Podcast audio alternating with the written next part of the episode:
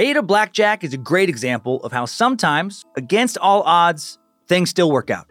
In 1921, Ada was recruited for an Arctic Circle expedition under the impression that she knew indigenous survival skills. She did not. But when she found herself alone on the Arctic tundra, she dug deep and managed to learn real quick.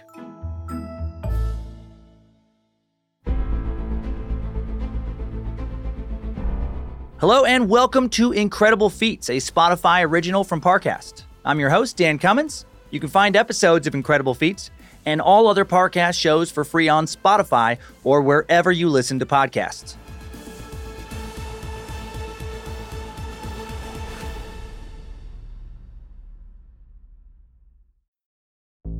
There's no better feeling than a personal win, and the State Farm Personal Price Plan can help you do just that. Talk to a State Farm agent today to learn how you can bundle and save with the personal price plan. Like a good neighbor, State Farm is there. Prices are based on rating plans that vary by state. Coverage options are selected by the customer. Availability, amount of discounts and savings, and eligibility vary by state.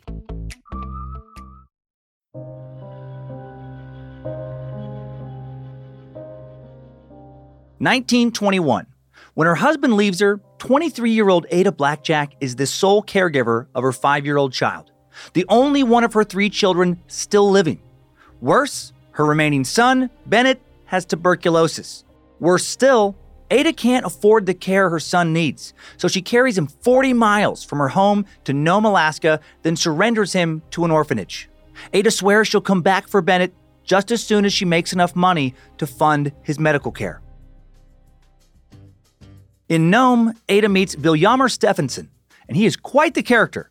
The Canadian of Icelandic heritage, raised in America man, becomes regionally famous for discovering various islands off the coast of Alaska and then claiming them for the British crown. By 1921, there isn't much left to claim.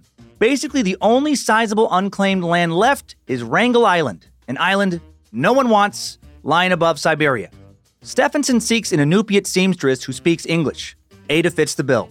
Both ignore the fact that she knows nothing about traditional Arctic survival. Stefansson offers Ada $50 a month for a year, more than enough to pay for treatment for her sick son. So, of course, she agrees to go.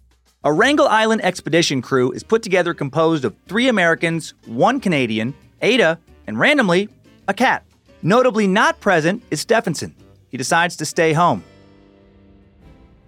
September 15, 1921. The crew is dropped off on Wrangel Island. They have six months of food and supplies, plus equipment to hunt and trap local wildlife.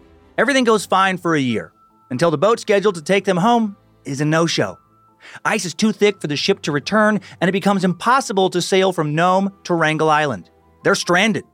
The Wrangel Island crew manages just fine for a few more months, and then they run out of food. The men just need to hunt more, and they do, until one of them gets really, really sick.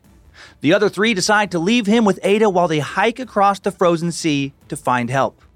January 28, 1923. With one companion sick on his deathbed and the other a cat, Ada is essentially on her own, and she has no idea what to do.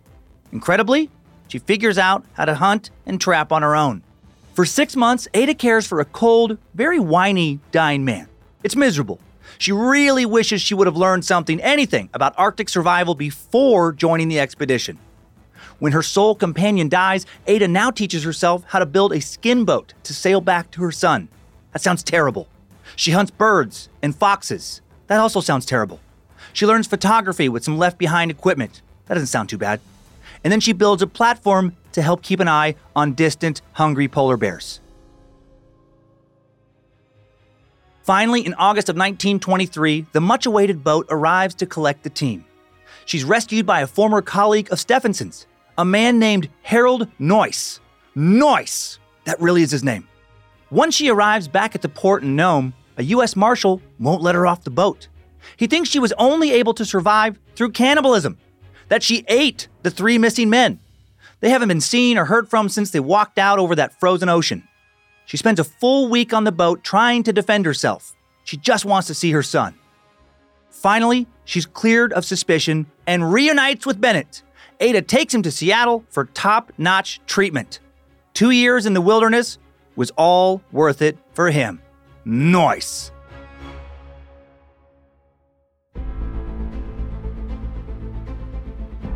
Thanks for tuning in to Incredible Feats. For more episodes of Incredible Feats, follow us on Spotify. And for more shows like this, check out the other Parcast shows, all available on Spotify or anywhere you listen to podcasts. For more information on Ada Blackjack, we found Jennifer Niven's book, Ada Blackjack A True Story of Survival in the Arctic, incredibly helpful for this episode.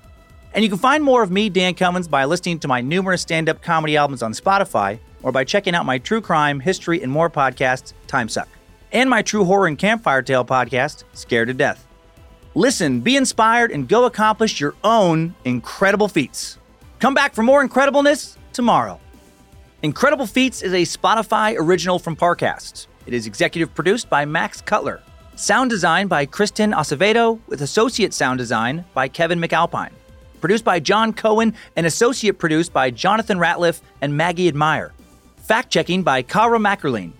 Research by Umbika Chotera, Jay Cahio, and Mickey Taylor. Incredible Feat stars Dan Cummins.